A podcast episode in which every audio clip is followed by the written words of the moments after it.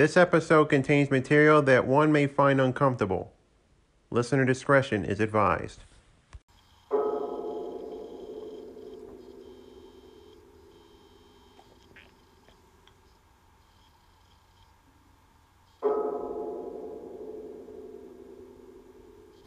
Welcome to an offshoot of the Keep It To Yourself podcast entitled Crime, a production of Kitty Pod Productions.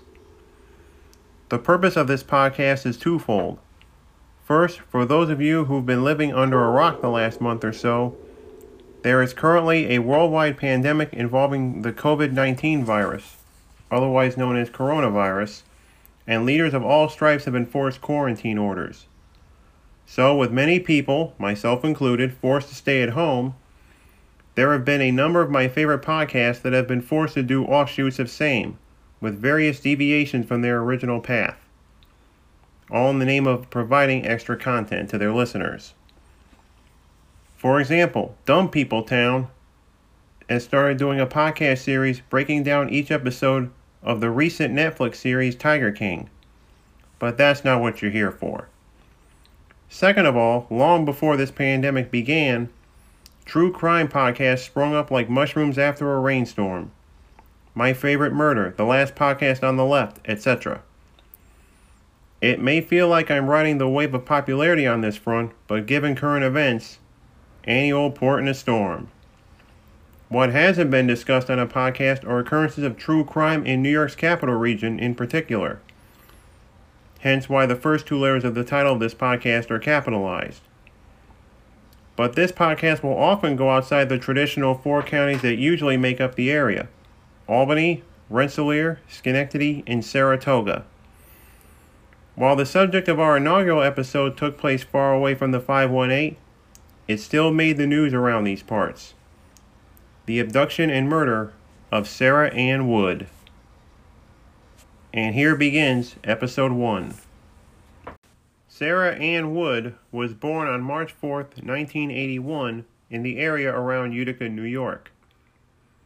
She was the daughter of Robert, a preacher, and Frances.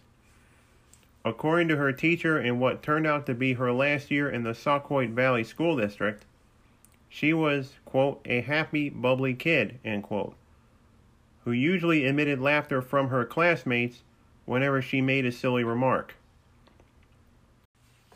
The teacher in question, Nancy Trost Waldeck, recalled an instance where Wood told her a secret. Her family was looking forward to seeing country singer Dolly Parton in concert that summer. Unfortunately, those plans never materialized as that was the summer Wood disappeared. On August 18, 1993, Around 2:30 in the afternoon, Wood was riding her bicycle in the small town of Litchfield, Herkimer County. It was near an area of brush that various personal effects were found.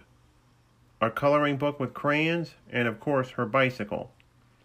Missing person reports stated that Wood had been last seen wearing a pink t shirt with the words Guess Who embroidered on the front, a pair of turquoise blue shorts, and a pair of brown sandals. So 1990s. The rest of Wood's family did not lag in spreading the word about their daughter's disappearance. According to her brother Dusty, the family immediately sprang into action, printing out missing posters by way of Xerox copiers. Again, this was the mid 1990s. The internet and social media collectively hadn't been invented yet, not even by Al Gore. Neither was the Amber Alert system, which has been in use nationwide for well over a decade. Just one week into the year 1994, with the search for Sarah Ann Wood taking no breaks for the holidays, a person came into the upstate New York consciousness and that of the world. He would come to be inexorably linked with his abductee. His name was Louis S. Lent Jr.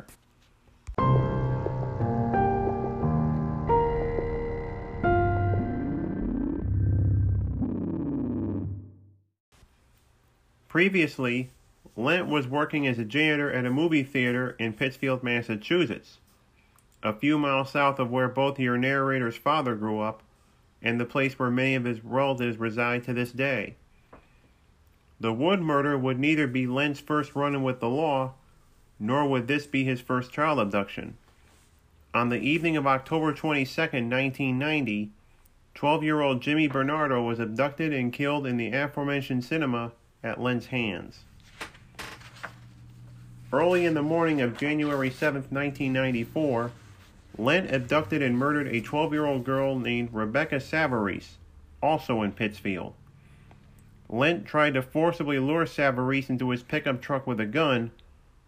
Savarese bought time in fooling Lent that she was suddenly out of breath.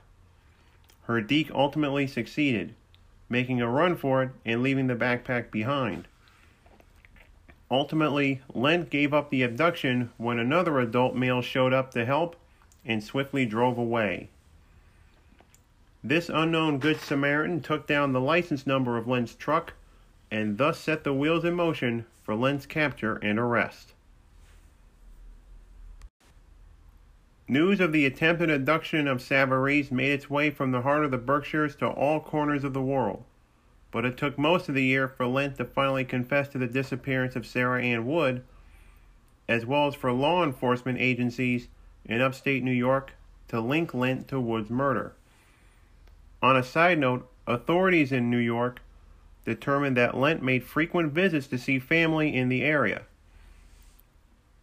For their part, their counterparts in western Massachusetts convicted Lent for the attempted abduction of Savarese on January 12, 1995. The charges levied against him in court were assault and battery, larceny, kidnapping, and assault with a dangerous weapon. Almost a year and a half later, Lent was sentenced to life in prison without parole for the murder of Jimmy Bernardo earlier in the decade, while in Berkshire Superior Court, Lent received a concurrent sentence of 9 to 10 years. To bring this back to the Empire State, Bernardo's naked body was found in the town of Newfield, outside of Ithaca, New York.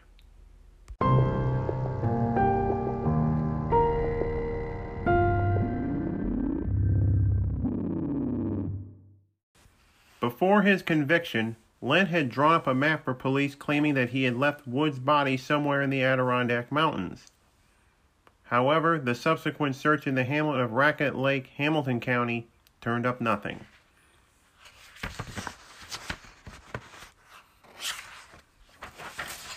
It was south of that mountain chain that the New York version of the Lent trial took place in early 1997.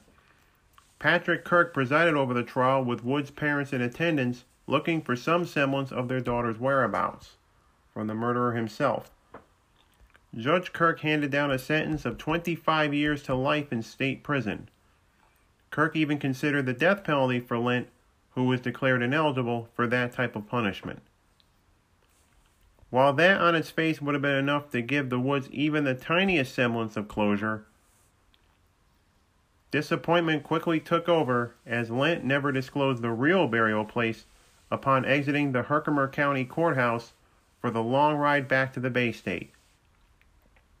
Wood's brother Dusty used his sister's disappearance to spread awareness in his own right for missing persons, joining the handful of law enforcement officials who assisted in the search in a 500 mile bike ride to Washington, D.C.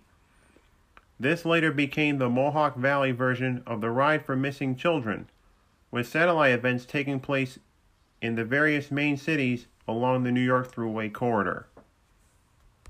As of early 2020, when this episode is being recorded, Louis Lent is currently serving two consecutive life sentences at a state prison in Massachusetts. But in spite of two trials both in that state and here in the Empire State, the abduction and murder of Sarah Ann Wood remains a cold case waiting to be solved. And sadly, the place where she ended up is still a mystery to this day. Thank you for listening to the inaugural episode of Crime, the Capital Region's first and only true crime podcast. If you like what you heard, give both this and the usually more lighthearted Keep It To Yourself podcast a five star rating and a good write up on Apple Podcasts. You can also download and subscribe to this podcast there as well as on Spotify, Google Podcasts, or the platform of your choosing. Till next week, I've been your host, Jason Bullitt, and please be safe out there. Talk to you soon. Bye bye.